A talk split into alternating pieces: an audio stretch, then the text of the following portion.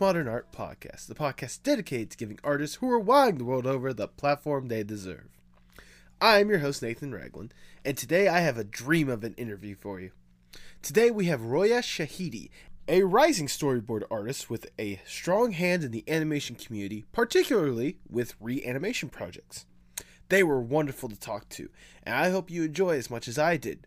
Make sure you support them in the links below, especially employers if you're looking for a talented artist for your animation project. If you enjoy the podcast, consider leaving a like or a five star review, or checking out the merch in the link below, with the recent Pride merch drop supporting LGBTQ plus charities. Also, if you enjoy the podcast and want a place to chat about it more, consider joining the Apocalypse Podcast Network Discord server, where I'll be lurking, chatting about this podcast and others in the amazing network. The link will be in the description below. In fact, let's hear about another amazing podcast in the Apocalypse Podcast Network. Could it be the giant pink dress? you didn't like what you didn't like a Jimbo outfit? How dare you? I know. Hi, I'm me, John. And I'm Nick. I like to call myself a semi drag race expert. And I've never seen it before. So join us on our podcast, Whispering Hunties, every week for drag race expertise. And the exact opposite of that. Either way, it's a geeky. Subscribe wherever you get your podcasts. Oh, grrr. Okay. Get How out, could I possibly? Take your cute cats that keep walking all over you and don't making me wish that I had a My pet. sweet little and debris. get get out of this podcast. I need a door slam like right now as I sh- throw you out of the oh. house.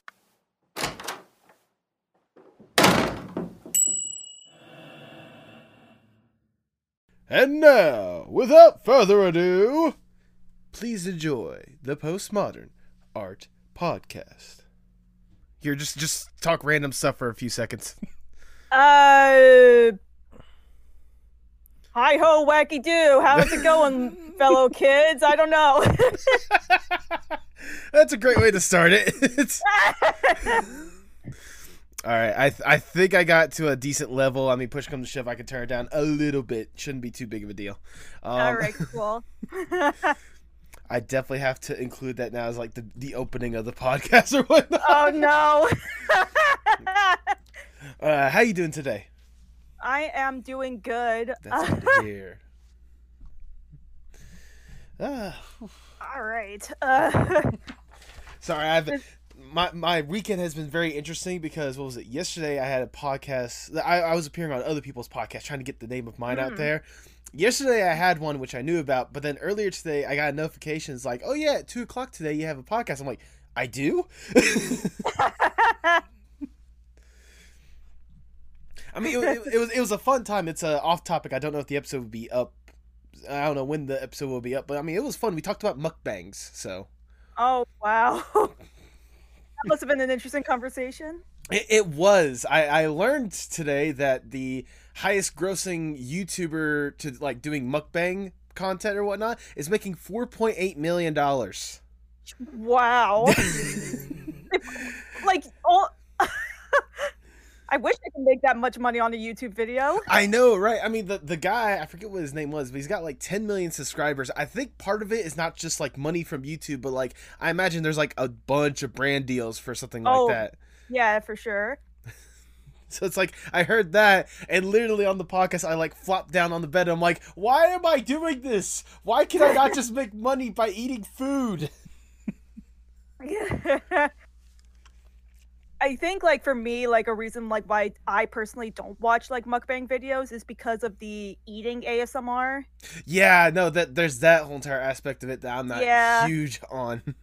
Not yeah, me neither. Like, but speaking of ASMR, like it's always like related to like mouth noises that just like yeah. make me so uncomfortable, especially when it's like whispering like mouth noises and it's like really close to your ears, just like ugh. it's like, hi, how you doing today? Things are Ah!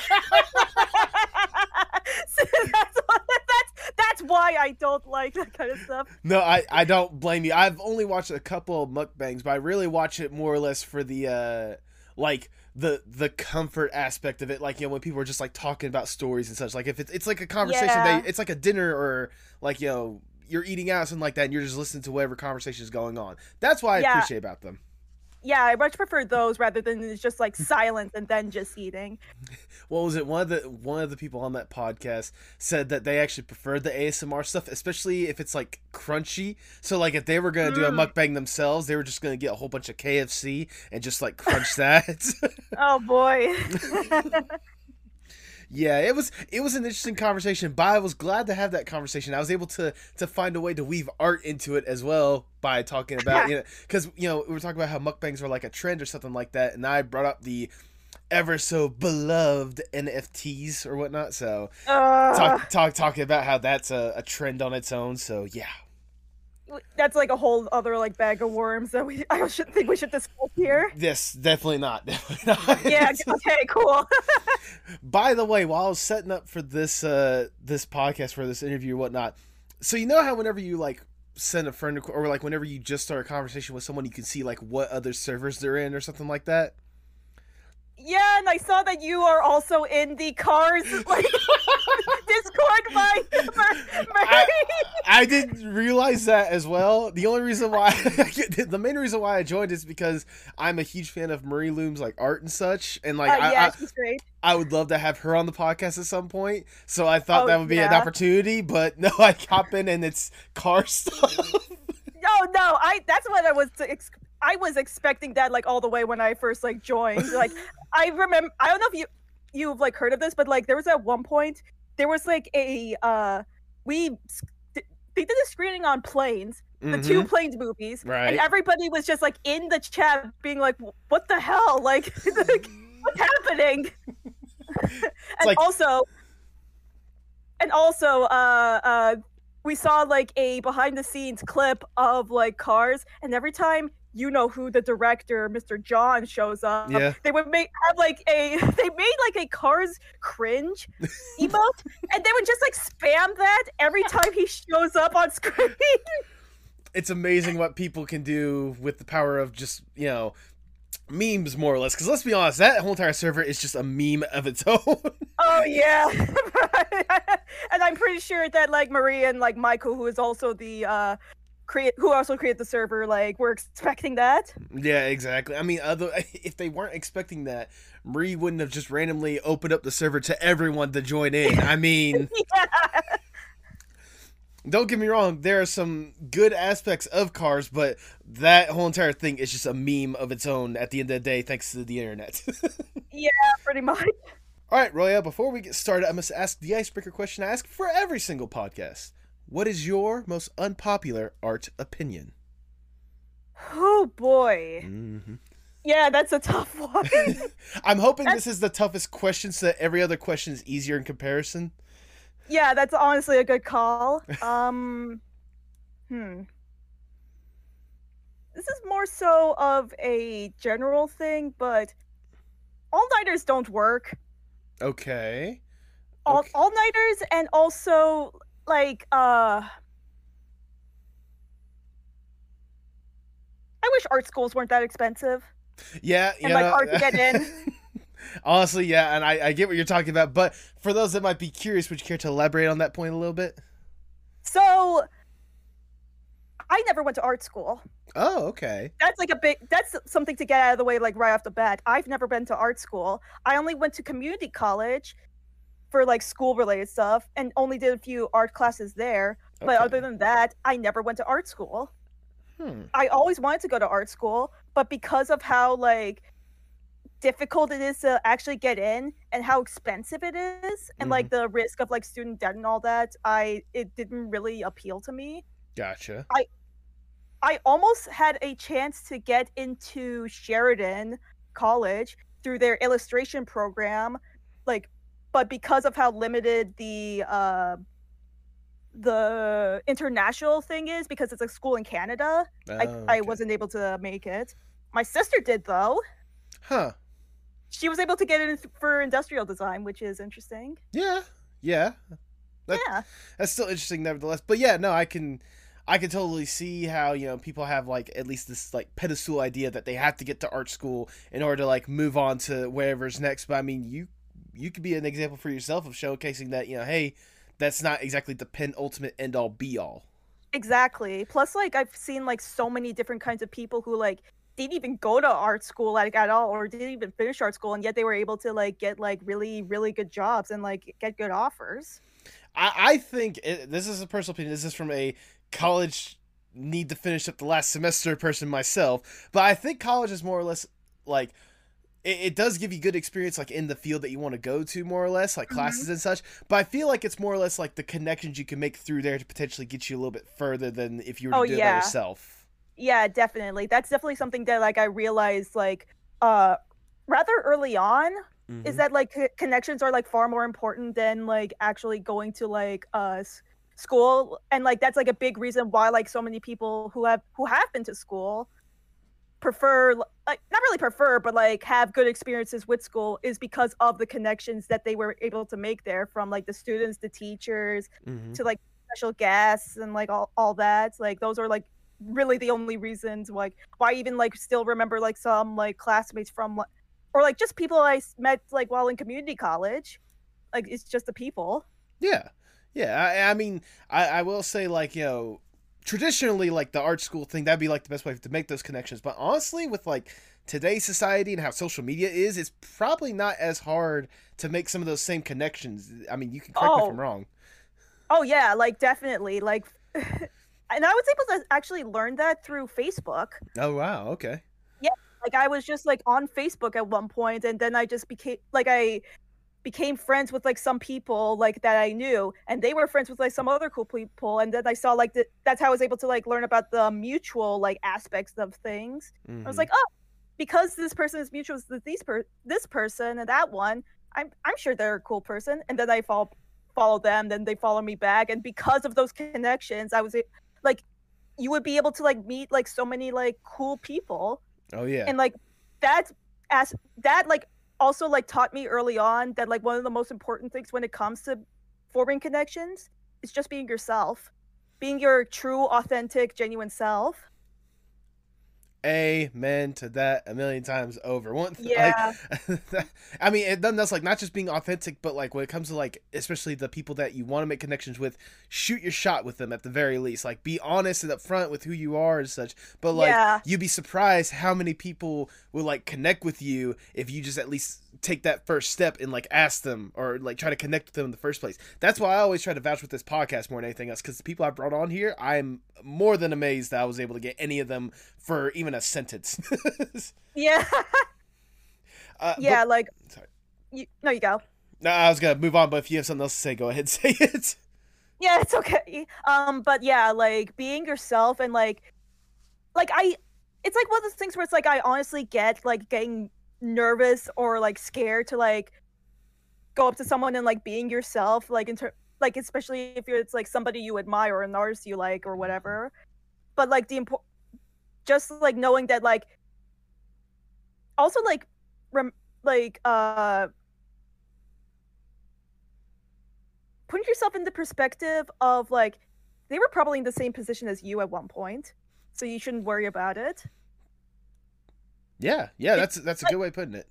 yeah they were probably like in the like they probably were in this position where it's like they met an artist they really admired and they had absolutely no idea how to like approach them. But like no just know that like they're also like people. They're just like you and me. They probably like would want to like have like a nice simple conversation with you as well. So just like be true to yourself. Yeah, take that first step, even if that random conversation, you know, whether it be something to help you out with your career or just a random conversation about cars. Um, yes. uh, but nevertheless, just art school shouldn't be a necessity, or at least should be cheaper if you're going to make it a necessity. Is that a hill that you're willing to die on? yes All right, then. If that's the case, I can't think of a better way to start the Postmodern Art Podcast. Welcome, everyone. I'm your host, Nathan Ragland. Uh, feel free to subscribe or follow whatever streaming platform you prefer. I am a part of the Apocalypse Podcast Network. Go to apocalypsepodcastnetwork.com to see more about my podcast and other amazing podcasts. And follow us on Twitter at PostmodArtPod and Instagram for future updates and guest announcements, including today's guest. they are an uh, Iranian American storyboard artist and animator whose passion for art and animation can be seen in their online presence. Welcome to the podcast, Roya Shahidi. Woo! How you doing today? I am doing spectacular. Is- How are you? I am doing wonderful now. I'm actually getting a chance to sit down and chat with you. Um, like I said, I've uh, like we've talked about in private. I've seen your stuff online for a good bit, so it's awesome to actually get the chance to meet the person behind the art. But before we really talk about the art itself, I want to go back just a little bit. I want to know the origin stories of Roya. What exactly got you interested in art and animation in the first place? So, I've always been interested in animation ever since I was a little kid. Okay. One of the first things I distinctly remember, and my mom remembers me watching, was The Lion King. Hey, that's a good start. yeah, it is a really good start, honestly. And honestly, yeah, like that, and like the fa- that just that film alone gave me like so much appreciation for animation right off the bat. Mhm. So much to the point where, as a little kid, I would only watch like animated stuff, like go. almost, almost like all the time. And the cool thing is, my both of my parents are artists as well Whoa, my mom is a graphic- Yeah. my mom is a graphic designer and my dad is a photographer and he's also familiar with uh constructing buildings and such Oh, architecture. more- okay. Architecture yeah with mainly houses but yeah they've always been like saw me being like fascinated in art and animation ever since i was a little kid and like i would like be so fascinated with it like ranging from like watching stuff on cartoon network nickelodeon Okay. disney when they were big and like uh scouring like to the library for like uh obscure like vhs tapes like watch A- and yeah like and i fun fact i didn't like actually like do any art stuff until like way later. Because for some reason- yeah, because as a kid i don't know why um i was like always like a little uh like a, like i didn't know how to like handle myself within certain situations as Okay. a kid. And like when it came to drawing my parents would like always tell stories about like how i couldn't even like hold a pencil for like too long without like wanting to like drop it or something and there was like one point where my dad like took a canvas and a bunch of paint and like put it like right in front of me so that I can like do something. And I just like took all the paint, splattered it all onto the canvas, and just like mushed it all together until it was like a brown paint, brown like sludge. and like my dad was like, "Oh no, she's never gonna get into art." Well, I mean, But- you say that, but for all you know, your younger self could be tapping into the future and just like predicting the future with just being brown and mucky and all this kind of stuff. oh my god. but yeah, I did, like it took me a while to like actually like get into like art. Like I did like draw like typical like stick figures and like simple stuff when I was younger. But it wasn't until seventh grade where like it like finally clicked for me. Okay. Okay. Is It was the- like in- so- sorry if I may ask, is that the point where it just went from kind of like a love to it to a passion and potentially what you wanted to do for the rest of your life? Or is that or am I jumping ahead a little bit? A little bit, but let's let me get to the get Go to on. uh in seventh grade, I was just like casually like doing some stuff. Everybody was drawing, and I was just like, I was just like minding my own business, and then then I started drawing like uh animals like eating like human food, and then like as I was drawing it, I was like, whoa, this is really cool. I should keep doing this. And like that from then on, I just kept going and I just kept going. And like it uh, got to the point where it was like I was really interested in like doing like art. And then I looked up on YouTube back in like 2008 and then I saw they were like there were just like younger artists like similar to me who were like drawing like stuff on like MS Paint and Windows Movie Maker and making Okay. like uh speed drawings. Back then they were called speed paints like where they would take like unregistered hypercam 2 and just like record themselves like uh drawing like uh on ms paint on their mouse. And it was just like such an innocent like uh moment on YouTube that I just like struck a chord with me and I just like wanted to like do it for myself. And since from then on I just kept like drawing and drawing, posting stuff online, like wanting to like do like my own uh like from then like also creating my own characters, which most of them were like wolf characters with like giant foreheads for some reason. I, like if I were to like show you like some old drawings it would be like re- like simple like wolf characters, but for some reason they would have ginormous foreheads. To this day, I don't know why. I don't know why I would draw them like that. Th- that those are like the alpha wolves. They're the ones that contain the most knowledge and know everything but the lay of the land. oh my god.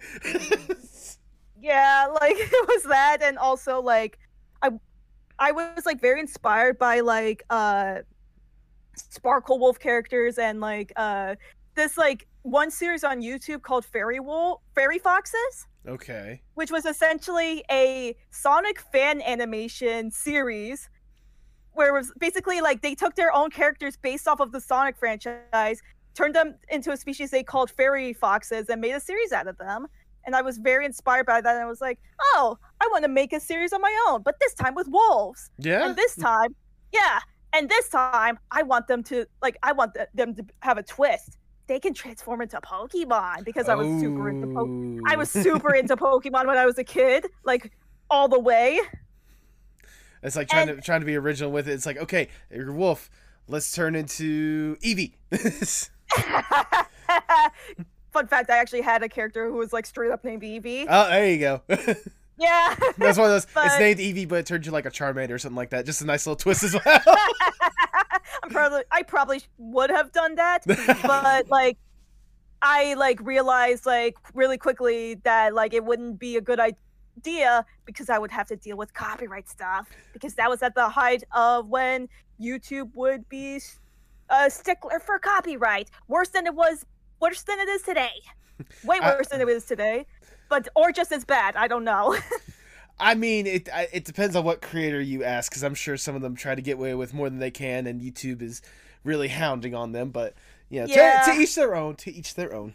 to each their own yeah but yeah and uh from that i was like what like looking up some of my favorite artists on there and then i saw that they had a deviantart account Oh, okay. and then at like i was like not old enough. I was like 12 when i discovered uh i was 12 when i discovered deviantart. And then uh i was like up until like i was able to like uh make an account i would just like scroll through like so many like deviantart like accounts and just get like so inspired like all like just like go on different artists pages and like scroll through their artwork and just being more and more inspired to see their work and then like from there like basically like long story short deviantart like helps me out a lot then like i trans like i migrated to tumblr which Mhm. from there was like interesting to say the least Yeah, yeah. Knowing how how weird of a beast Tumblr can be, I'll put that lightly. Um, Yeah. surprisingly like i was never really that like uh popular quote Mm. unquote like at the time like i made some popular posts here and there but they didn't really like uh it wasn't it was rarely for my artwork gotcha. so like yeah that was that and then like at some point i mig- also i then like migrated it to twitter and instagram and from there it just became like really interesting with how like easier it was to connect with people oh, and how like just like the fact that like uh uh going to tumblr uh, tumblr i mean twitter the reason i became like so fascinated with, from twitter was because of a webcomic artist called ggdg who Okay. you may like be familiar with with the webcomic cucumber quest Oh, okay. yeah Okay. I- from her tumblr i was able to find her on twitter and then I was just like saw her tweets, and she just like sometimes would like tweet like the most like nonsensical stuff, like related to like Mario or like video games, or just like I did this thing today, but do or something like that. Just like being so casual and just like uh, I'm just doing my own thing. And that made me like very inspired to just be like, Twitter seems fun. And like being myself, like, and I just want to be myself. Like that would be nice. And from there, like, I just like became very fascinated with Twitter and like, uh, like even like uh with that, even if like I would just like do stuff where it's like sometimes I would post my art, sometimes I would just like tweet the most like random stuff, and like you you know how it is with online stuff. Sometimes your shit posts get more popular than like your artwork.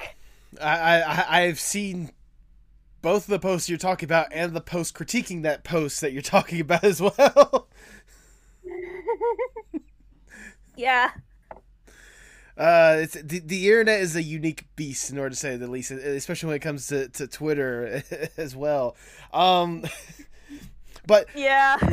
but back to what I was gonna say before. So I, I assume like stumbling stumbling onto like DeviantArt and stuff like that was that kind of a moment where it just kind of clicked for you to where it went just from like a love for this kind of stuff to like I could actually make this my career more or less. That by itself took a while to do because like okay.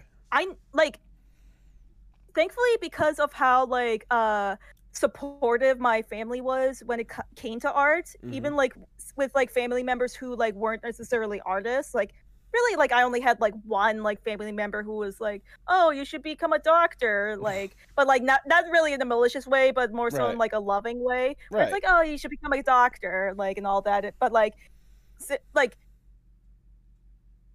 that like never really like went through because like they like my fa- my mom and dad like knew that like uh they like just like helped me helped me like uh figure out like on my own what I wanted to do with my artwork as a career. Okay. Like, they, they, they sort of they sort of ha- they, sorry they sort of more or less like supported that little creative drive that you had. Yes, 100%. Both for me and my sister who's also an artist. There you go. and yeah and uh i didn't like uh discover like the like art school until like i was like actually like browsing around through deviantart fun fact um there was a point where i was like really into homestuck Okay. and i saw Hey, And I th- saw- there's no, there's no shame in that. This is a no shame podcast. You love what you love, and Homestuck is a thing. Anyways, yeah yeah i was into homestuck for like quite a bit like when it was like relatively popular right. and then like I was like just browsing through like DeviantArt, and then I just saw someone like who did Homestuck fan art, and I was just like, oh, cool, their work is really nice. I like went through their page, I looked through their stuff, and then I saw that they went to a college called SVA. It's Okay. like, huh, SVA, what what is that? And then I looked into it, and then I discovered that like you can like actually like uh go into a school for art and like make something like make some like it'll help you like perpetuate yourself into a career yeah. which is something that was i found very interesting and like from there i discovered that you can like get into the animation industry which that like really struck a chord with me especially with like how much i loved animation as a kid and like how much i always want to like i was always like a storyteller in a way and like i always like making characters i always like telling stories like i always liked uh wanting to like create my own stories so that it they can like become like animated stuff Mm-hmm. more or less wh- whether through my own or where through like um, another means because before that before i actually wanted to become an artist when i was younger i either wanted to become a a movie director like a live action movie director or a animal caretaker Oh, quite the dichotomy, but okay. Yes. yeah because i was very into animal planet when i was a little kid that that that's a good inspiration if nothing else. It's always it's always wonderful to see like how they take care of animals more than anything else, or how they showcase Mhm. animals. Showcase animals and also like uh that like also like made me like very interested in like animal facts which like also like kind of ties into like how like animals are like very like uh big in like any animated stuff or like Mhm. art in general and like that by itself can like lead to like so many like inspiring stuff. Oh yeah, I can only imagine. Yeah, and uh, through that, like I was able to like find like so many different artists who like not only like uh we're going to school for animation, but Mm. also like through like uh like uh we're also like working in like animation Okay. and even like I've even had cases where it's like uh there were I there were even cases where uh I became friends with like a couple of people who like eventually like through their own means whether like surprisingly mainly through like fan art of shows that they like they were able to like get into the industry oh, that's that's that's incredible more than anything else. I mean, I've seen yeah I've seen the stories out there. What was it? What was that one? There was one artist that, or there was one person that eventually got an animated show, but like before they were making Invader Zim fan art. Do you remember who, what that artist was, or am I just thinking Uh, randomly? I think I I may know who you're talking about but like I'm not entirely sure but like that Right. wouldn't surprise me like in the slightest Right, right. like that like somebody like uh but but like the artist that i'm thinking of they did steven universe fan art and they were able to get into the show oh wow, that's yeah. That yeah You gotta love a story like that. That that's a good that's a good story if nothing else. yeah that was very like amazing to see especially since like i was able to just like casually chat with them like on twitter like over like video games for a bit and that's like one of the, that's like one of the great things about like social media is Oh, that yeah. like as long as you're like true to yourself and like uh you're you're just like being nice to everybody and all that you never know who you may meet. You never know who you may like casually like have a conversation with. Oh yeah. and yeah. But like anyways uh it took me a while to like realize like because like i wanted to like get into the animation industry through like not just like people who like were going into the industry but also like show like at the time this was like the new wave of modern animation. This Mhm. was around the time when like Adventure Time and uh regular show were like just starting and it just they just became big. And like Adventure Time really ins- inspired me like so much to the point where it's like I was like able to like look through their uh behind the scenes blogs where like artists from the uh show would just showcase like their storyboards or character designs or background designs of like the work that they did.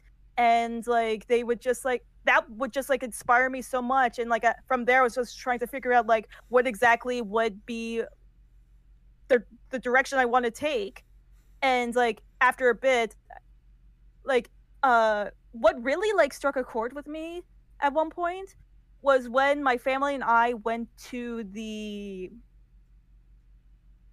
my when, it's when my family and I went to the portfolio uh portfolio day uh event at a local convention Okay. and like that that was like where like before covid uh where like we would be able to like go to go like in person to like the this like hallway like this hall not a hallway uh but uh they would just like have tables from like different like art schools like and like you would bring your portfolio and from there you would be able to like have uh d- different teachers and like people like administrators from the schools look through your work to see if you're they would like to have you in their schools right. and we went to the table for Sheridan Mm-hmm. and from there like they were able to like talk about like how like uh how like so many like alumni from Sheridan were able to like get into like big big projects and like from there like they sent like one of them said something to the effect of you don't have to like actually like learn like be an animator to get into the industry because that's before then I wanted to be an animator like before and like from there like as soon as she said like that you didn't need to actually be an animator to get into the industry you can do like so many other things to like help out with animation and to like get in that is what like really struck a chord with me and made me realize that I can still get in without having to like be like a full-fledged animator. Right, right. I mean, I imagine hearing that it more or less like made you a lot more hopeful to like get into the industry. The, this one that you've loved so much for like the longest time ever. Like that had to been like Yeah. just the, the, like the surreal light bulb moment more than anything else. Is like oh, okay, now I gotta go harder with this.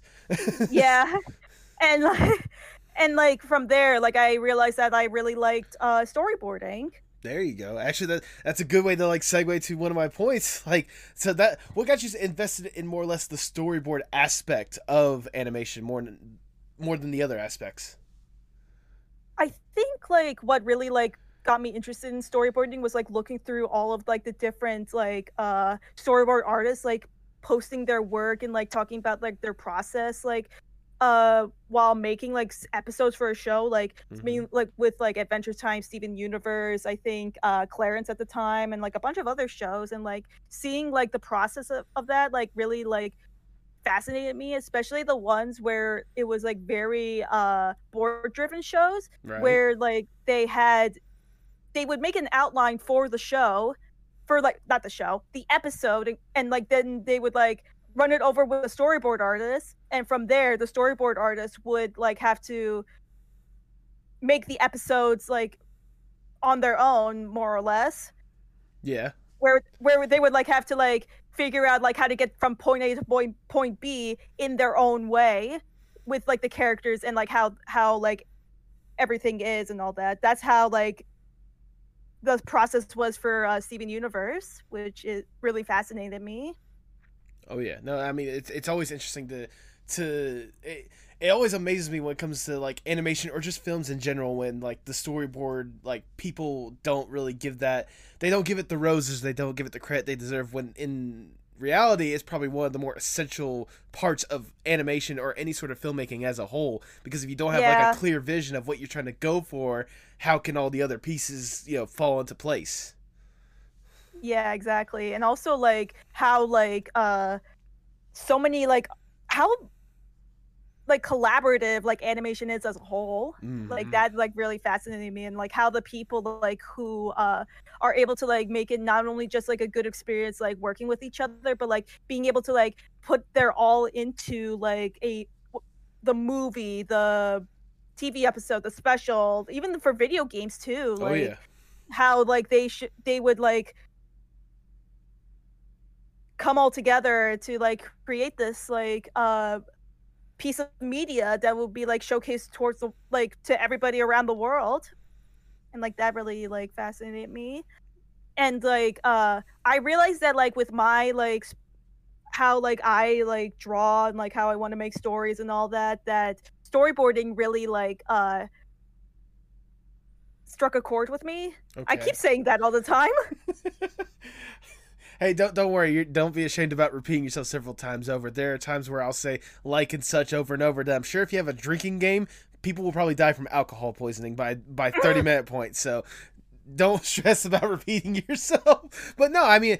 I totally get what you're talking about. I mean, for those that are curious about your style, if you're watching the video version, I mean, your icon basically illustrates that. Like, that's that's more or less like your more more prominent style. And I think when it comes to like storyboarding, more or less, like that's it's easy to see how that could be kind of more or less ideal when it comes to like getting the initial vision out there for the animators to base everything else on. Yeah, that's exactly what it is. And like speaking of my icon, it actually took like quite a while to like find the style to draw myself. Really? Yeah, it took me quite a while to like get to that point because like for like the longest time I was like trying to like focus like really hard on like trying to be as like atomically accurate as possible, which like is impossible. Yeah. especially for my style like it's like as much as i would love to like be the type of person to like draw in like many different styles and have like beautiful forms of like senses of anatomy and everything i like it's hard it's i'm not saying it's impossible but it can be like uh tricky especially with like if you don't practice enough yeah. but anyways like it took me like uh tons and tons of experimenting and trying out different like styles and trying different techniques to like really like find like the kind of uh way of drawing myself that works that like was very appealing to me and I and it stuck that way Yeah, I mean, it, it's certainly prominent with your posts. It's also been p- prominent with some of like the illustrations and the comics that you've done. One in particular that really grabbed my attention, mainly because it was on your website, but still it looked absolutely amazing. Was Little Buddy and Grump Bud. How did that concept come to be? the best buds. Oh boy. So they came to be in a way kind of like a spur of the moment situation where like at one point I just like was like trying to like come up with like characters and like one day while I was just like doodling I came up with Little Buddy who is this like bowl cut bear cub essentially even though they are like in their 20s they just look like a giant bear cub I didn't realize they were in their twenties. Okay. yeah they're like just so you know both of them are in their 20s okay, fair enough. But anyways, Yeah. And like they were definitely like inspired by the designs of We Bare Bears. Like I tried to like go for that that kind of like simplicity when it Mhm. comes to uh their design. And like at one point I was just like, huh. They would seem nice for a comic, but like they seem like a little lonely. They would need a friend. And like I was just like doodling all the time, like doodling like some characters, and then like I was just like, I want to make like a red panda character because I've always like loved red pandas. They were one of my favorite animals. And uh from then Grumpbud like became a thing.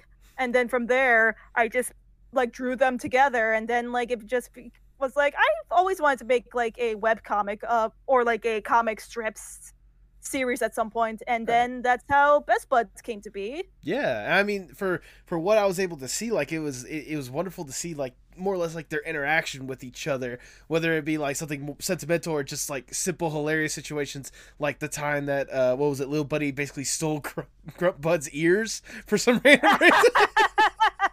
yeah, like a lot of them were very like uh spur of the moment. I was like, oh, I think this would be funny. and then like I would just like uh have them like like sometimes they would be like intertwined into like the next strip and everything. Like and that I thought that was like hilarious. oh, absolutely. But like yeah, like honestly, like the reason like why I haven't like been doing much is because like especially at the time, my management for like trying to like pump them out like every Friday, which was like my schedule at the time, was not the best. Like a lot of them were very last minute. I would be perfectly honest. fair enough. And uh yeah, like I have been like drawing them like here and there like since then and like they've de- definitely changed a lot in terms of like how I would draw them since like the first time I draw them. Like like the first time like I had I drew them like together was around like 2017 and like right now like if you if you see like the post like now like they're basically night and day. Yeah, yeah, I can only imagine. One of the things I did initially notice uh, when it comes to that kind of stuff is, like I said, there was there is obviously like the funny moments or something like that, but there was also like some of the strips to where like it was uh, like legitimately a lot more sentimental, like a lot more personal and stuff like that. Did these like two buddies more or less become more or less like a, a comfort character for you to do whenever you just wanted to put a, uh, a comic strip out there? That's a good way of describing it and I would say yes. Okay, I- especially since especially since at the time i was not like it was like very hard for me to like i was like very in i would honestly say that was in like kind of like a rough spot like mentally Mhm. especially since like at the time i just like i dropped out of community college and i wanted to like find work and it was like impossible for me to like uh figure out like what direction i would take because at the time i wasn't sure if like storyboarding was like the was my calling at the time so like i would just like have like draw these characters and like from there like i was i just like have time even like with times where it's just like i wanted to like draw them like doing like wacky silly like typical like sunday paper moments. There were other times where i just wanted to like let my feelings out through the characters and i think that like really like added a lot to like not just like them as characters but also for like me as an artist Okay. and i was like it's like kind of a, reason why i'm like kind of sad that i didn't like uh continue the comic but like at the same time i like wanted to like take a break because i knew that like if i just kept going without like re- like it just like wouldn't like like i would just keep doing it for the for like the sake of it and not so much like out of like love you know Right, right. No, it's one of those like if you're going to just pump out stuff just to pump out content more or less. That's not the way to go. If you want to create something yeah create something that you're gonna turn around and you're gonna like read again you're gonna absolutely love. And i imagine for you you can correct me if i'm wrong but i imagine for you it came to a point where it's like you know why am i pumping this stuff out there? Why am i putting this out there if i'm not finding fun in it? Exactly. That's definitely like a way of like doing it, especially since like at the time while I was like making some of the comics, I was like a part of like a theater job which was like paying like very like a movie theater job, mm-hmm. which while it was nice, it was paying minimum wage. And like not even minimum wage, it was like below minimum wage like right and like also like some aspects of it i wish it was like better, needless to say.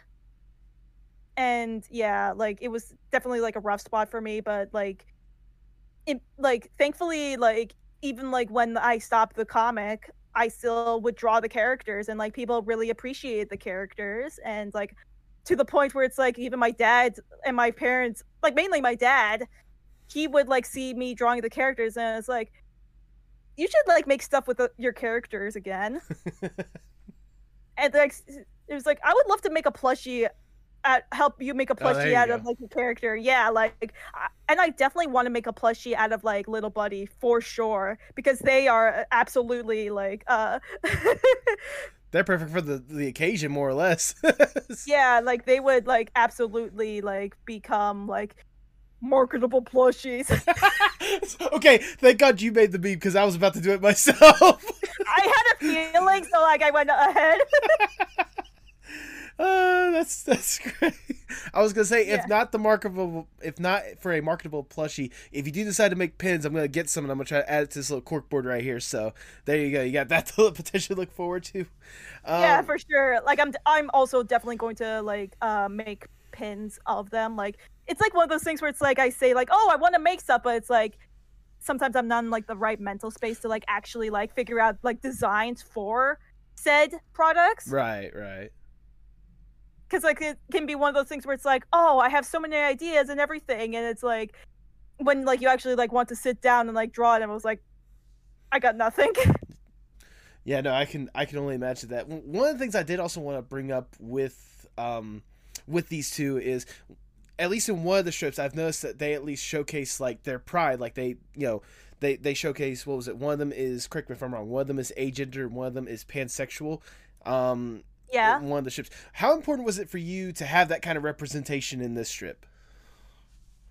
it just came with it, you know, like Okay. because especially at the time where it's like I was at the time I was like trying to figure out like my own like uh sexuality and Mhm. gender because like I wasn't really sh- like I, I like knew around that time I was like I had this like thought in my head where it's like I'm not 100% female, but I don't know how to describe it because before this was before I knew about like being non-binary and everything Right. and like thr from that like i like just like felt more comfortable having like it, all, any of my characters like essentially like be like very uh queer in a sense hmm where like they would just not be like they would be either genderless or non-binary or like they would not be straight or like they would just like be themselves without having to like uh be like uh very typical like uh i don't know. It's like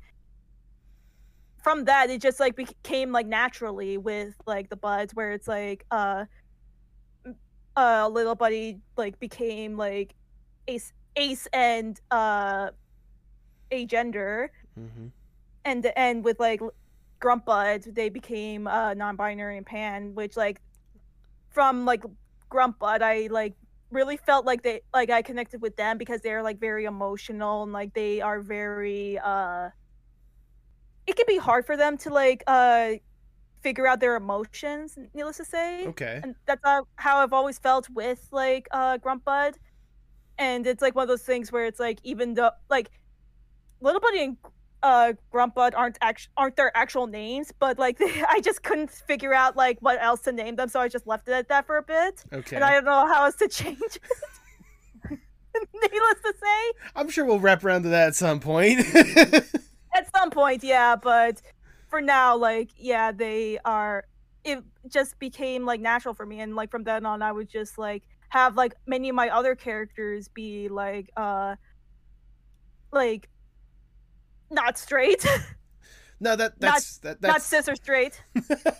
There you go. That's fair. I, I at least wanted to ask that because I mean, for people that again are watching the video version, uh, like I said, you they can look at your icon, and they see that you definitely wear your pride proudly. I know how important it was for you to have that in just like your strips or like in your daily art or whatnot. And I figured, you know, part of Pride Month, I wanted to at least ask that. But uh, like you said before, like this is these are like your comfort characters. I can only imagine how much of yourself you've put into these characters and in your art in general. Yeah, definitely. I really appreciate that, honestly. Hey, no problem. It's uh, I am I'm one of those people to where I want people to like truly be as much of themselves as possible, and especially when situations like this where like they have a way to express themselves and let them be as close to themselves as possible. That makes me happy more than anything else. That's why I do this podcast because I I get to talk to these people on a weekly basis, and like whenever I'm like I, I'm sure you probably noticed this, but like when people are talking about something that they're passionate about or something that they're comfortable with, they get like that tunnel vision, more or less. Oh, where it's like they just want to talk about nothing but what's going on, like what they're passionate about. Like let them truly be them. That I get a kick out of that more than anything else. So if I can find a way to like let people be themselves at the end of the day, I'm all for it. Oh yeah, definitely. Absolutely. It's it's always the best, especially like hearing from like both perspectives of like you being in the zone and you're like somebody you know, like or whoever you're talking to being in that zone. Oh yes, absolutely. Uh goodness. Well, I mean, speaking of well, not even really in the zone. I'm horrible with transitions at times. But again, we talked about some of the art that you've personally created and such. But how about something that you've had a personal hand in? And that's with a lot of these reanimation projects I've seen you participate in one aspect or another. How'd you figure out about the reanimation process in the first place? So the very first one that I've discovered, like while like browsing through Tumblr, was the Sailor Moon reanimated. I think Okay. it was like under a different name. It was like Sailor Moon makeup, I think it's called, or something. Animation makeup. I don't re- really recall, but it was like basically like it was like one of those things where it's like they took an episode of the Geek dub of Sailor Moon. This was way before the Viz dub. Um, and uh, they took the episode where like Sailor, like the scouts were having like a uh, rough patch, let's just say, like trying to get like one of the characters back. But uh, and from that, they had it so that every sing like every single scene, like every single cut, is like turned into a segment, and each segment is given to a different animator, and they put their own twist on it and it Mhm. was very interesting to watch and like to see the process being like made on the spot where it's like i would just see like scenes out of context uh, from like the different animators and they would just like showcase like the work that they did from either from work in progress or like the finished product that they uh created Mhm. and like when the time when the time came and I was able to see it all come together, it was very, very fascinating to see. And then like some time went on and I saw like a bunch of other like people like do like something similar with like uh the Super Mario Brothers Super Show. Uh yeah. uh that and uh Steven Universe, like Mhm. and a bunch of other things. And I was like, huh, I should do one of my own things. And like at some points, like I like was thinking back to like those like episodes in anime where it's like basically like the fourth wall, like anim- animation making an animation uh kind of episodes if you Mhm. recall where it's like you, they would like go behind the scenes about the animation process and like uh do stuff like that and then i remembered the kirby uh anime episode Mm, and from right. that and from that i was like ta- discussing it with a friend who like she like has a actually has a scene in the episode in like the reanimated.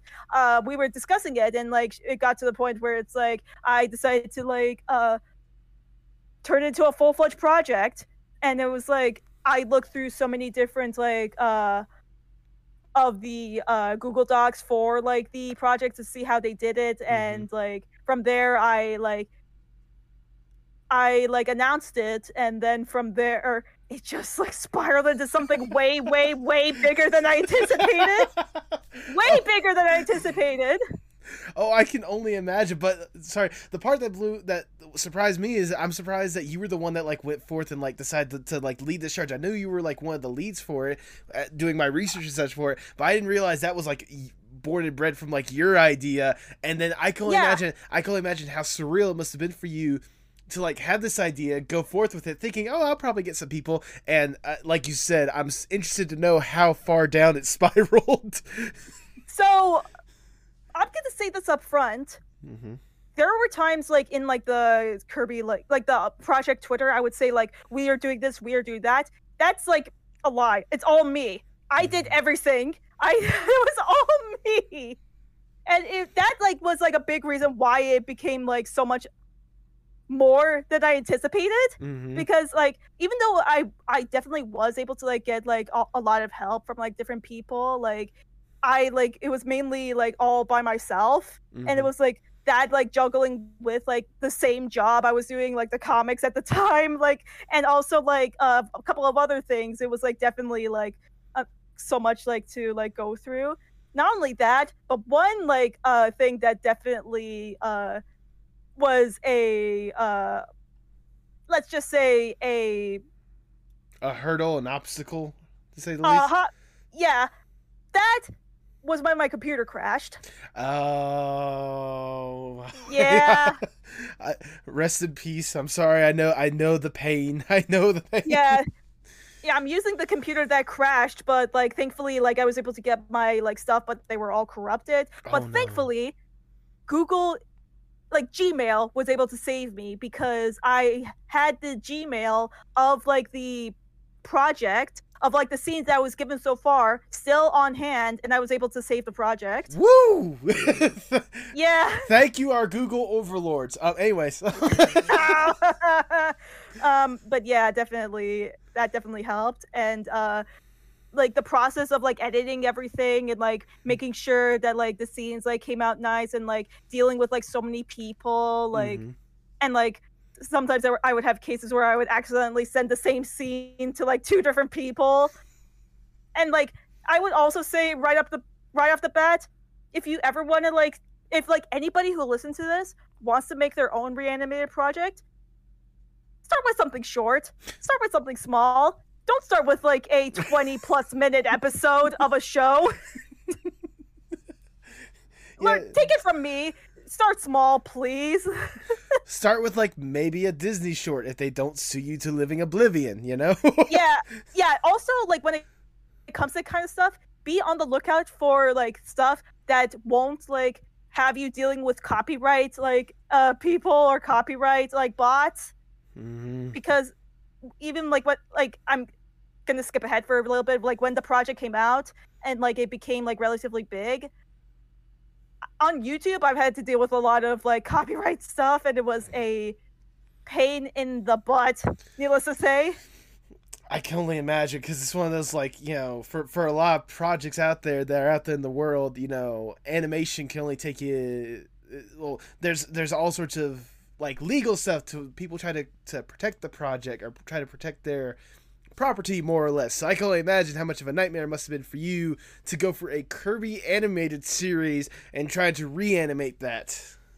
reanimate the, the reanimate the episode where they animate an episode which that in itself was like gonna go back for a bit that in itself was like so much fun to make because Good. like everybody was able to do like uh everybody was able to do like their own like uh nods and like easter eggs and everything like so i would say like some of them were like a little bit like too much for like a kirby kirby thing. I will say that like uh, honestly like i should have like been able to like uh handle it like a lot better than i did. Like yeah i will say that like even with like some of the big stuff i am like a little disappointed with like how like i handle things and i wish i was able to like make sure that like things were like better because like there was like one aspect where it's like they made like some animators like made reference to like a another episode in the series where it's like Mhm.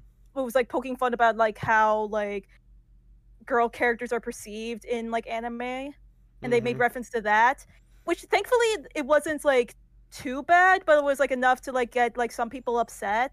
Right. Like, and like I like made like a statement saying like yeah like this wasn't th- essentially saying yeah this wasn't great and we apologize for it some Right. people didn't take it well but like i wanted to like make it out there so like it didn't come off as like eh, i would like endorse like that kind of stuff to people who would like presume that like i would be okay with like uh certain characters being like over overly sexualized which i'm not down to like i'm not okay with at all especially when it comes to small characters like yeah. child characters Yes. Yeah. No. That's that shouldn't be okay in the first place. But at the- yeah At the, same time, like, long story short, when it comes to this project as a whole, it was a learning experience for you more than anything else I can imagine. Oh yeah, definitely. Like it was definitely like so much of a learning experience about like mainly with like being a producer Mhm. more than anything.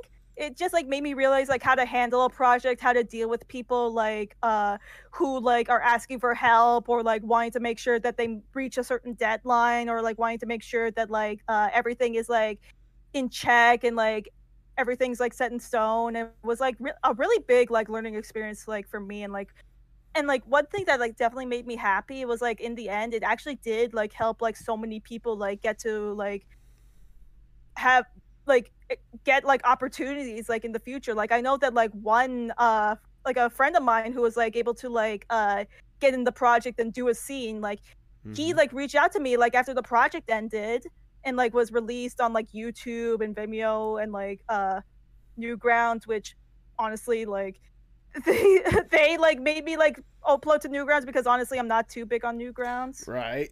Right. Which like i'm just gonna say that up front but like anyways uh they reached out to me and like they were like hey so uh, a company like reached out to me saying that they really liked my scene and they actually want to interview me Yo. yeah and from that he like was able to get hired from a few places until eventually he was able to get hired from titmouse There we go. yeah and and from that he was able to like animate stuff on midnight gospel Okay. Okay. That's Yeah. awesome. Very awesome. That's great to hear. That is incredible to hear more than anything else. and that's like one example about uh how like so many people were able to like uh get amazing opportunities through projects like this Mhm. and that's like from there like f- an interesting thing i sh- i should have mentioned earlier is like as the project was like uh being made it became huge on twitter like giant on twitter like 10,000 followers kind of big Yeah, that that that's nothing to that's nothing to doubt. That's nothing to turn your nose at. That's that's big. Oh yeah, yeah, it was huge. Uh, I that I certainly was not expecting that in the slightest. Never doubt the power of animation, my good friend.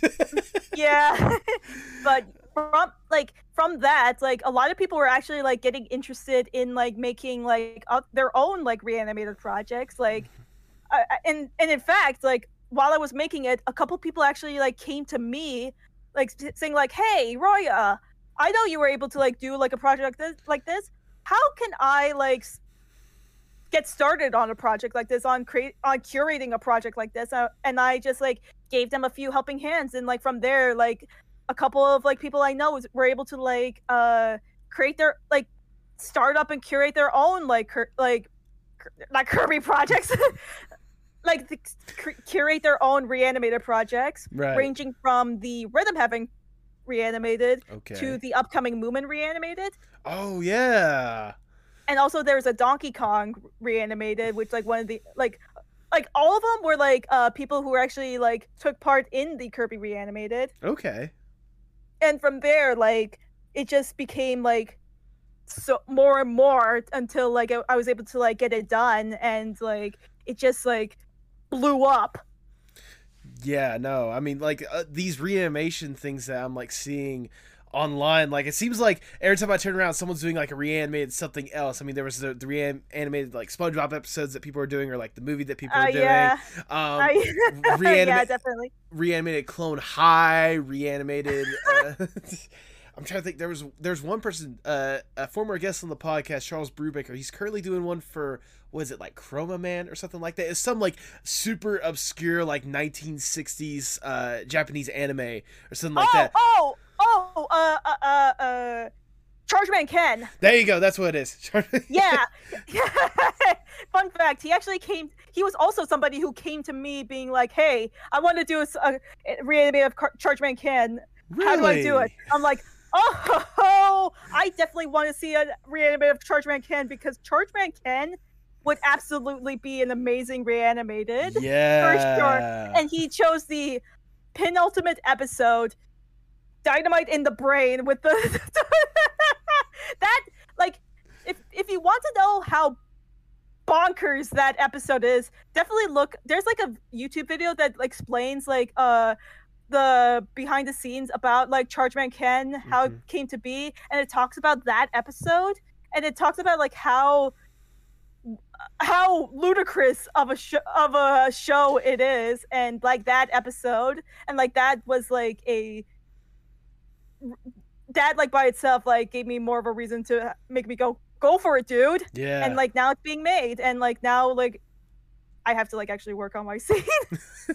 Hopefully it'll be done hopefully it'll be done by the time like uh it uh sometime like after this episode comes up maybe? I don't It- know. It, We'll will prob- it'll Don't probably be sometime after this episode comes up because unless it's coming out Thursday, I I think there's gonna be some time after that.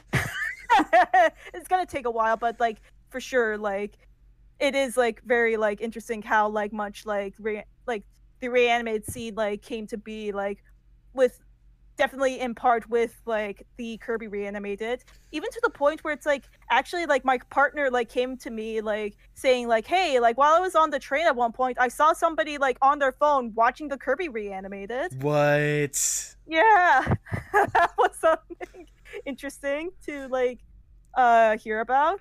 Oh yeah, no, I mean, I, I can I can only imagine how surreal it must have been for you to like what started as this fun little simple idea that for a show that you like love that you enjoyed or whatnot, blow up to this incredible thing to where like people are getting opportunities in the industry, people are coming to you for like you know advice on how to do their own reanimation stuff. Like how like just as a whole, how surreal was this entire experience for you? Completely surreal, completely, and it's like.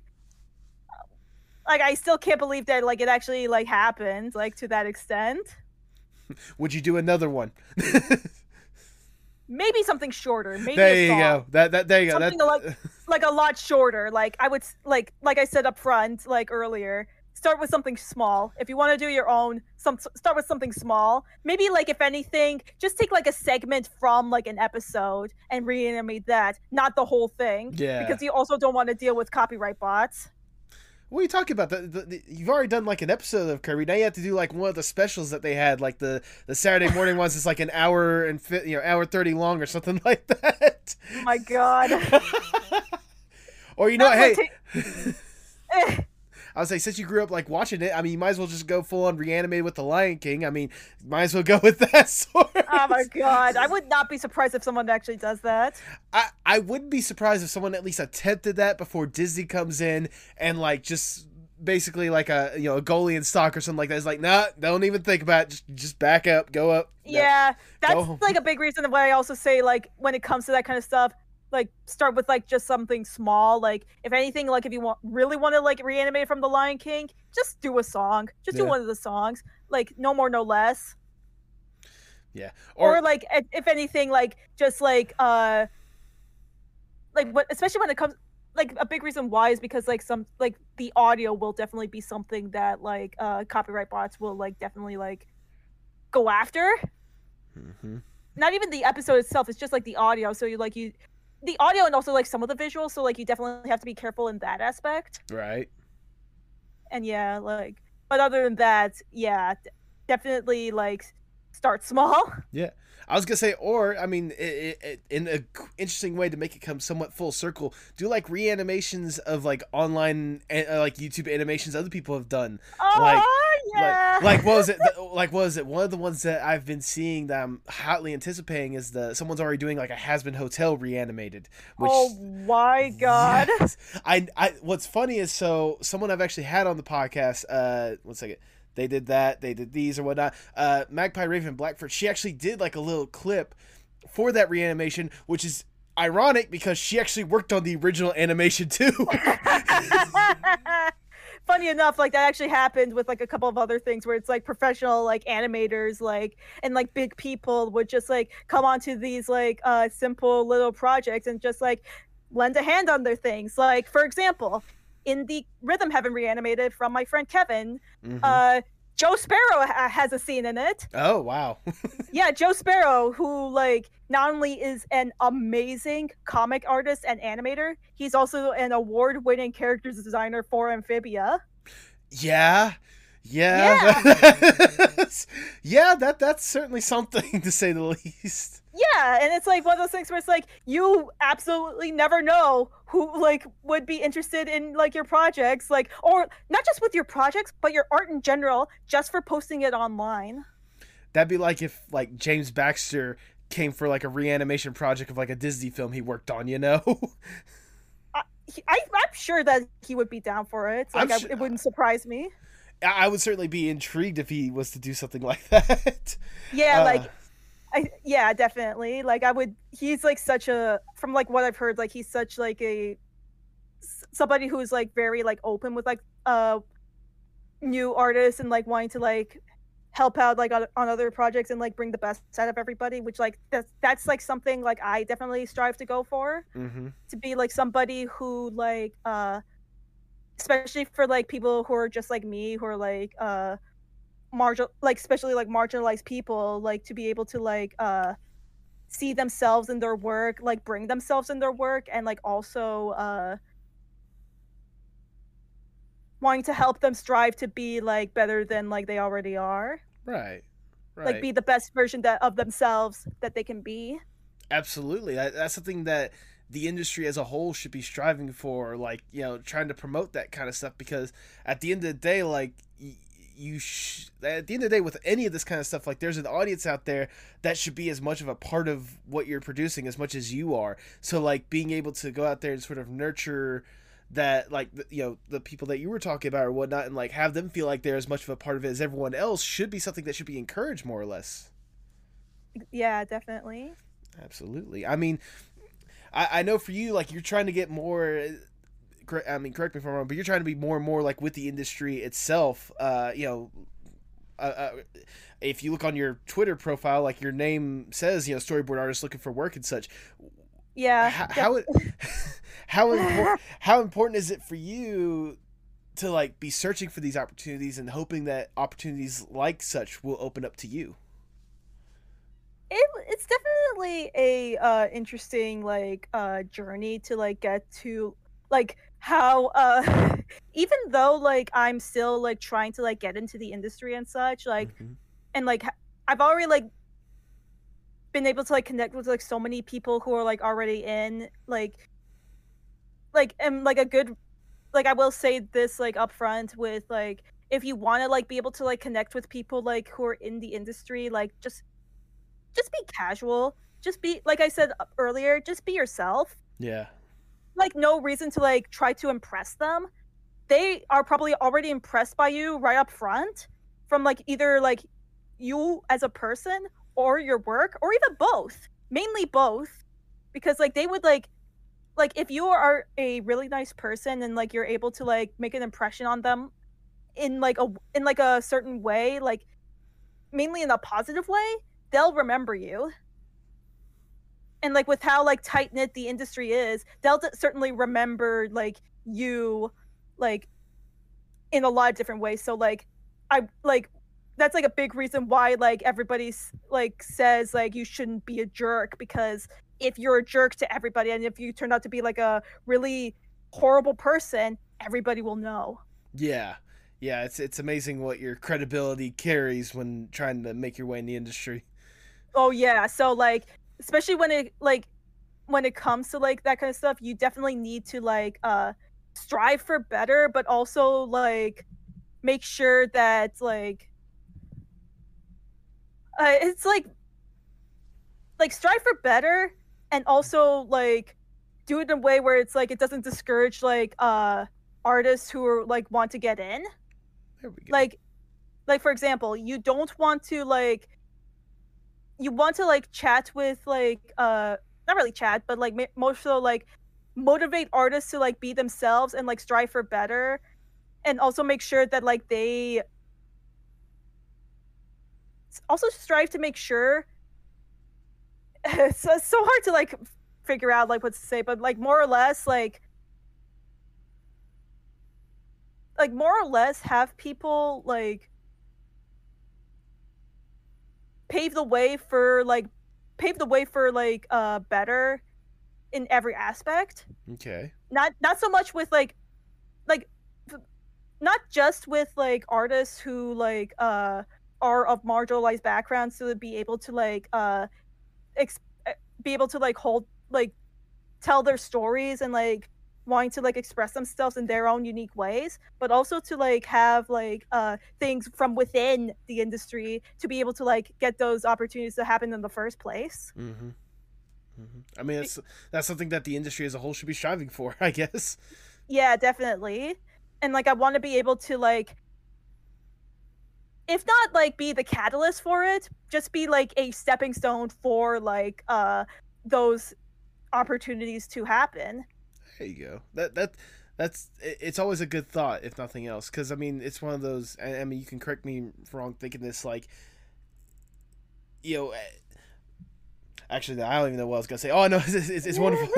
It's a wonderful thought, nevertheless, and I appreciate you giving your input on that kind of interesting stuff. I can imagine for some people it's probably hard to be out there and open with that kind of stuff, more or less. So Yeah, it's definitely something that like took me a while to like uh really like uh Embrace? get to and, and embrace, yeah, because like I will say that like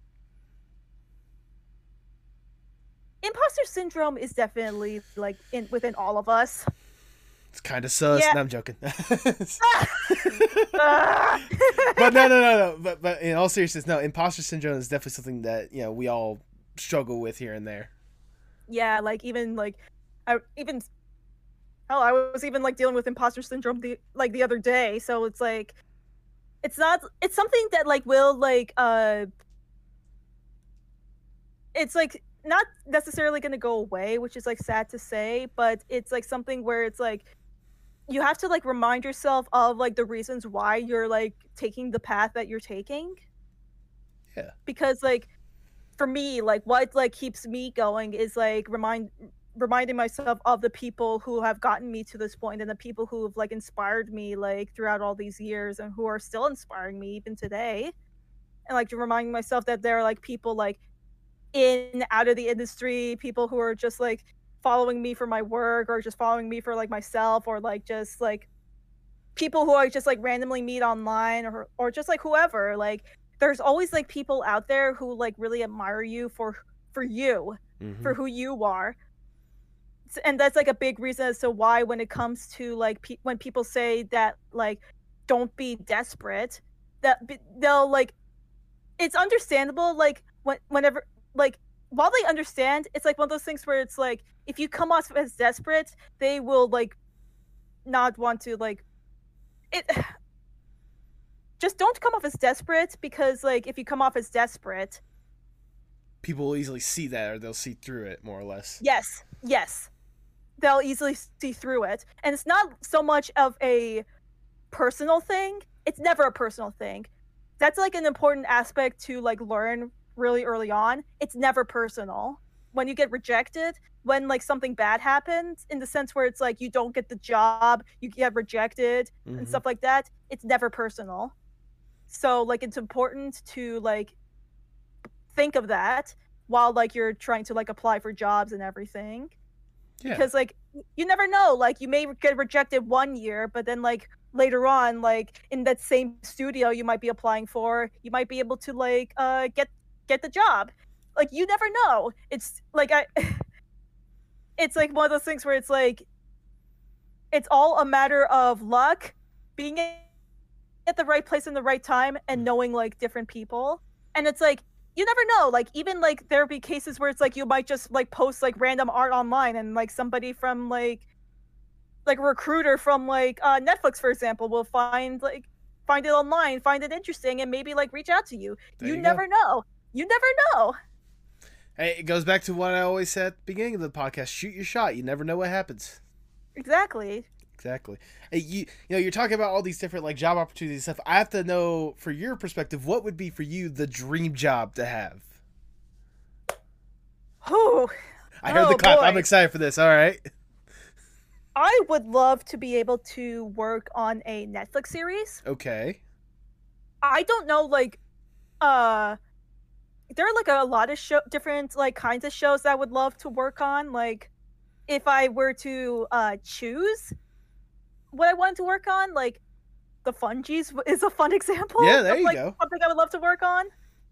Like, uh, I don't know. Uh, it be, it's like one of those things where it's like, even if it's like shows that like I would uh like shows that like are either currently airing or like are like not or like have like ended already like that would love to have worked on or like adventure time maybe steven universe uh kid cosmic Yeah. uh the fungies uh craig of the creek like those shows i love especially like ones where it's like you're able to like uh be able to like be fun and happy like sometimes but also having like a lot of heart and like sometimes even like getting like very like dramatic and like emotional those are the kind of stories i would love to like work on oh, absolutely. And I do want to say, when it comes to Adventure Time, it's not dead yet. There's Distant Lands on HBO Max.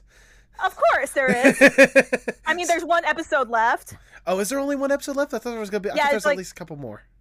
no that from like what i know there's only like uh there was like four episodes and like three out of four already came right, out right. Okay, so maybe it might be a little too late, but that, that, you still have to have hope, more or less. yeah more or less And I do want to say, whenever you say the Fungi, seeing your like art style and stuff, I think the Fungies would like you like. I think you could replicate that style really great, as well as Kid Cosmic. Because I did, I did see that artwork that you did for Kid Cosmic, and that was wonderfully done. Like that was thank you wonderfully done. Thank you so much. Like it was actually like uh one of the like first like fan arts that like the official like Instagram like showcase like before the show even came out. Yeah. Dude, I that was is just, like- incredible. That was like one of those things where it's like I just like tried to like replicate the uh show uh like the like aspects from the show like to like incorporate it into my work like and also like try to like uh mimic the comic book like aesthetics that like it definitely drew a lot of inspiration from. Yeah, yeah. No, I mean it, it was very evident, and it's also more or less a testament to your talent how well you were able to replicate that style, or at least become very close to it. So there you go. Thank you. Thank you for that. oh, you're and most like uh, welcome. also like other things that I would love to like work on would be like adult shows in the aspects of like BoJack Horseman, uh, Midnight Gospel, and Tuca and Birdie. Yeah, yeah. I actually, those- so, sorry, I just want to say, I actually just had one of my former guests I've had on the podcast, Sarah Serval Fisher, or Sir Serval Sarah, if I don't know what her nickname she's going with. She was recently the lead compositor for the past season. Yes, she was. Yes. And also somebody I know, Nicole Ham, she was also a compositor and a character designer for the show, and that There made go. me very happy because their work is definitely very uh close to like that kind of like show, and like I was so happy when I found out that she was hired for it. Oh, no, trust me, I was surprised. I was, I'm not gonna say I was surprised, but I was excited to hear Sarah get in that position. It was, it was wonderful. So yeah. yeah, definitely. But yes, but working on like those kind of like adult shows like that is something else that you would love to eventually hit, maybe have a uh, your hand in sometime, someday. Someday, yeah, for sure. Like if maybe like at one point like I would love to like work on shows like that and maybe like make my own because like I do have like some stories that I would love to like uh create into like if anything maybe like a mini series like Mhm. or like just like definitely like make like something to like especially stuff that like re- like revolve about, around my uh Iranian uh heritage Mm-hmm. because I definitely want to like strive for like uh bringing more that of that like uh culture into the forefront without it being like uh like which unfortunately it is like mainly like uh shown in like a very like stereotypical lens Right, right. and like I want to be able to like break that mold so that like like for example like pe- like something that like family members would like see and like would watch and like see themselves or like people that they know in those stories which like is like a big reason why I love it like when like for example in Adventure Time like Lady uh Rainicorn would speak Korean Mm. or like a character would speak Norwegian or like uh Swedish or like a different language altogether Right. like with little to no subtitles and like that just like made me like very happy to like hear and because like I, I can just like imagine like myself and like people that i know like having like not just like my like iranian culture but also like their own cultures like being like incorporated into the work in a very like nice subtle way you know Mm-hmm. No, I mean that that that's always it's something good to at least inspire aspire for kind of that inclusion more or less to like especially with how like you said how it's perceived in the media a lot these days trying to break that mold of what it was before and show the true culture of it at the end of the day. yeah because there's so there's so much to like iranian culture that like it's just like not like showcased enough in the sense where it's like more like natural and more like uh how it is to the point where it's like outside of animation like if you like it's nearly impossible to even learn like the language of farsi like to the point where it's like if you look at duolingo do like if you like apps like duolingo there's no like there's no indication of farsi or persian anywhere Really? only arabic yeah like that's how like uh, like that's like a personal pet peeve for me because Right. it's like one of those things where it's like uh, kind of like a side note but like because i've had like difficulties with language because of my uh autism when i was Okay. younger because like if you do, if you guys don't know i am like uh neurodivergent with like autism and like add okay. ADHD, which is like something that like it's important to like talk about Mhm. because like there's like this huge huge sti- stigma against autism, like which is like very unfortunate. And I want and like that's also something that I want to be able to like break with like my work Right. and like every, and like also like have everybody else like break that stigma. But anyways, because like I had language difficulties as a kid, I was not able to like speak both Farsi and English. Like I was not be- able to like be like uh bilingual. So I only had to like learn uh English because I li- was born in America and I was a first generation uh Iranian American. So that happened. yeah. Yeah. And it's like one of those things where it's like something as simple as like not being able to learn your own language can like really like hurt you. Yeah, no, I, I can only imagine how, how rough it must be, especially you know, like you said, your first generation. Like, a lot of the people that you're around, like speak this language, you know, speak Farsi, and it's it's hard for you to understand whenever all you know is that one. It's hard for you to understand more than just that one.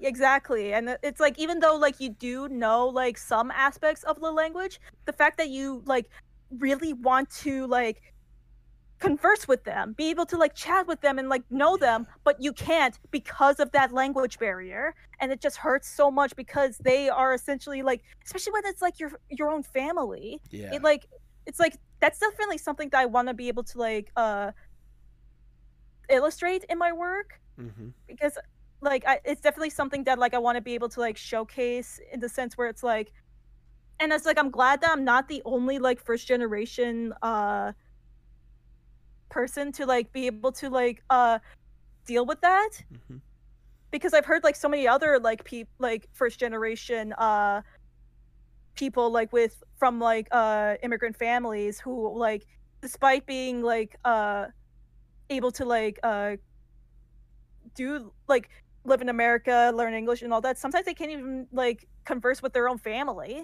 right, right. Yeah. It, that language barrier is always something that's that's rough when it comes to situations like that.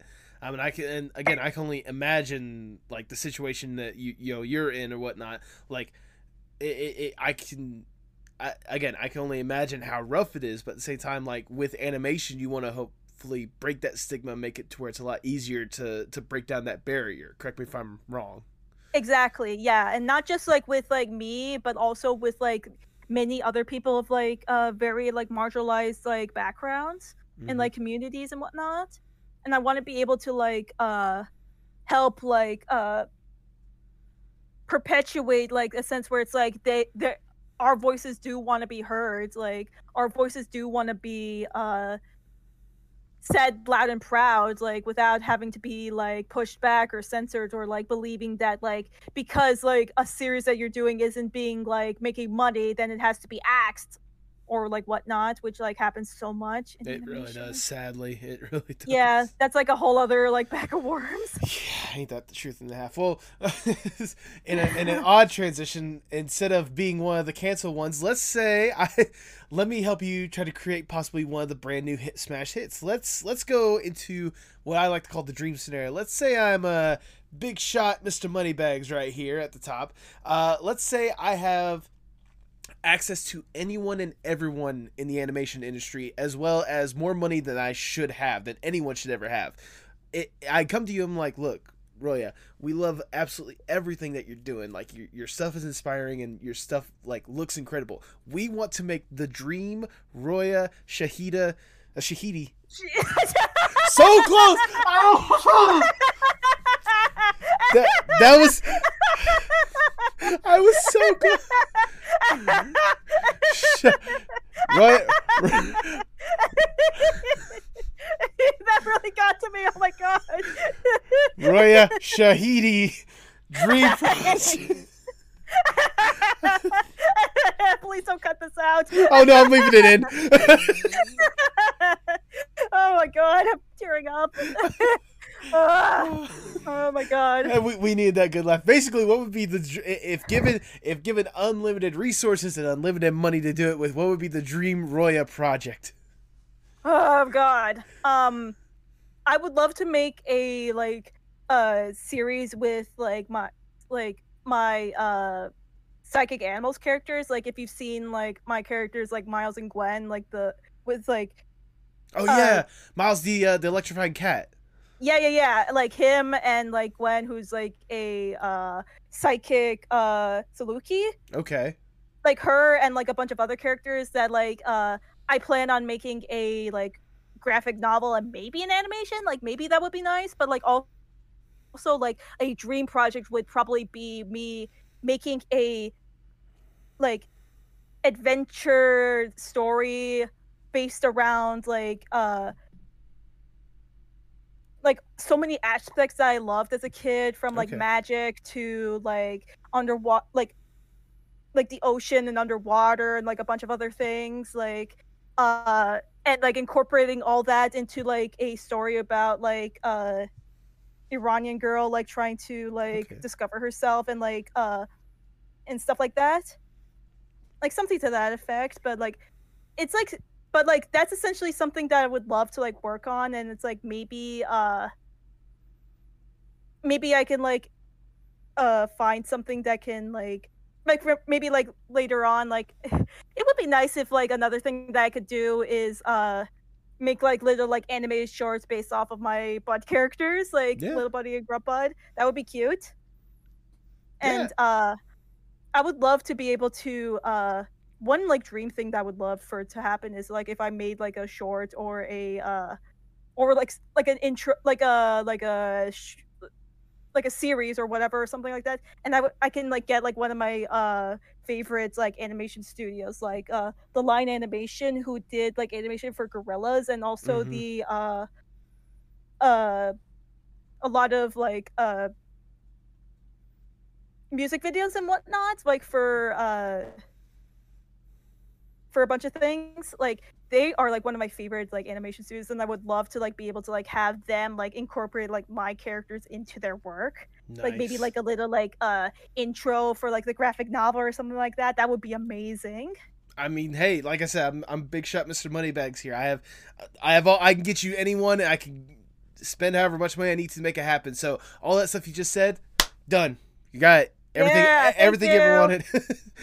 well, I- sadly, I, I could hire I could hire all of my friends and There like I can hire like so many like new people who are who want to like be a part of a project and be like, hey, come on in. There you go. And hey, if you need voice acting, I, I you know, I'm I'm available. You know, you can spend the. You know, Good anyway, to know.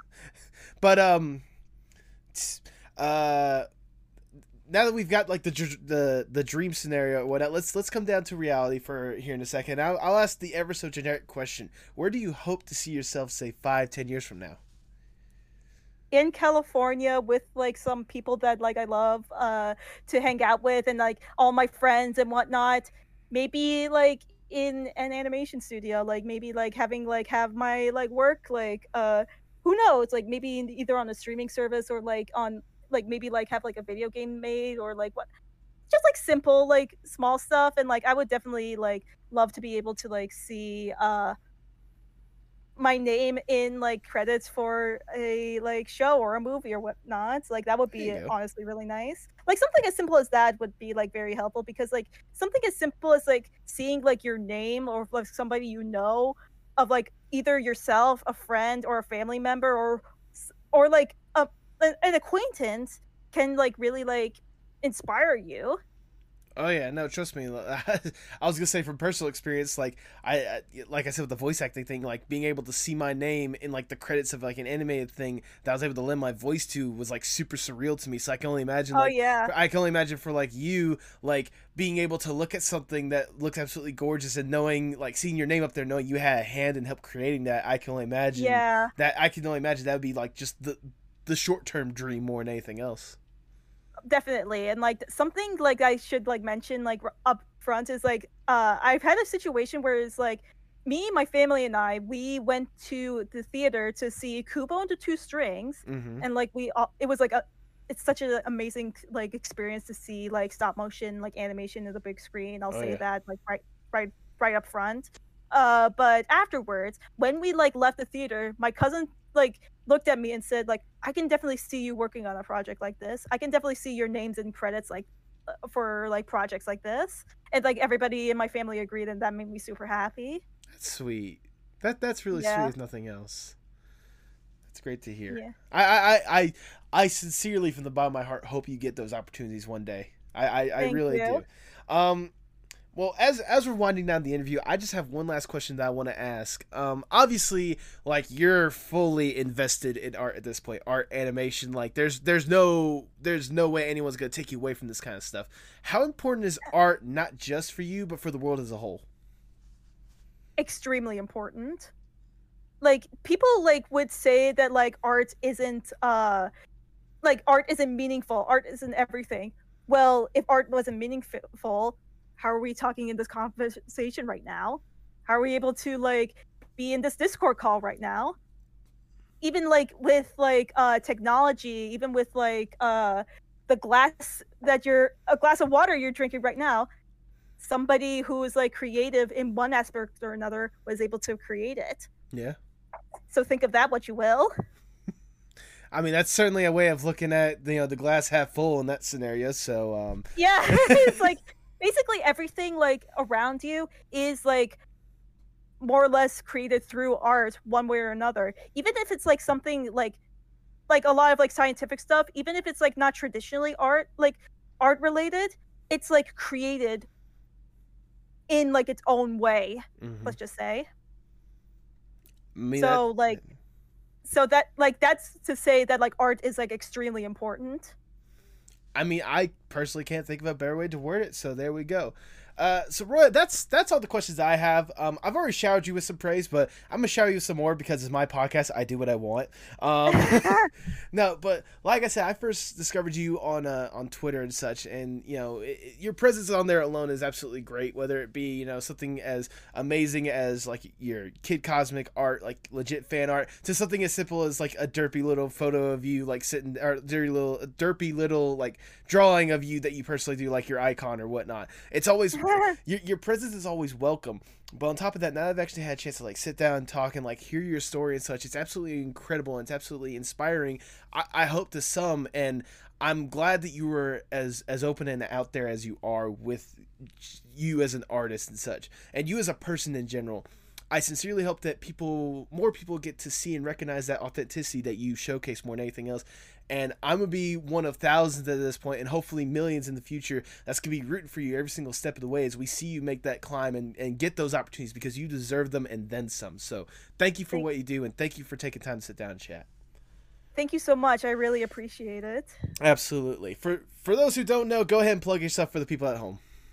hi everybody my name is roy shahidi i am mainly rstream 12 on Twitter and uh, Instagram, and maybe at one point I'll also like be like delving into Twitch stuff Okay. Okay. Yeah, keep me on the loop Yeah. on that one.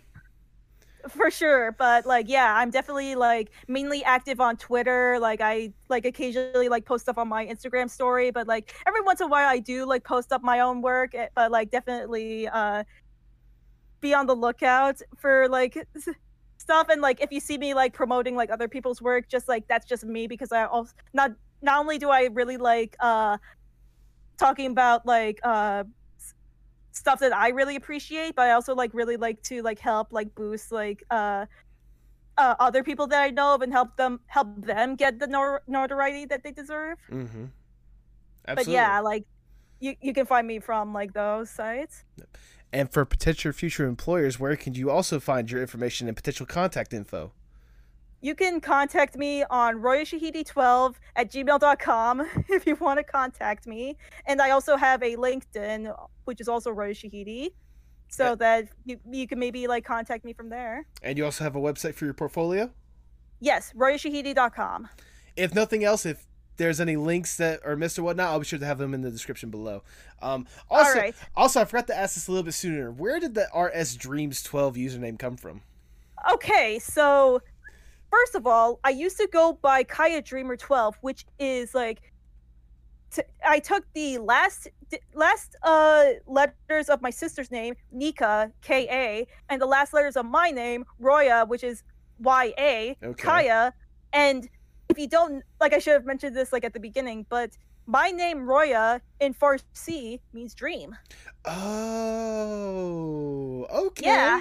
That's that's a nice little touch. It's a lovely touch.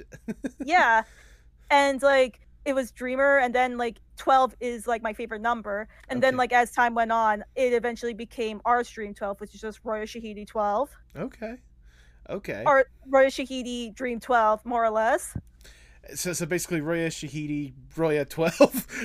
yeah more or less no, that that's so incredible, if nothing else. So thank thank you for sharing that. I really do appreciate it. Um, yeah do you have any final words before before we sign off? i think that's basically about it Okay, then. If that's the case, uh, all I have left to say is for the people at home, hasta luego, mi amigos. see ya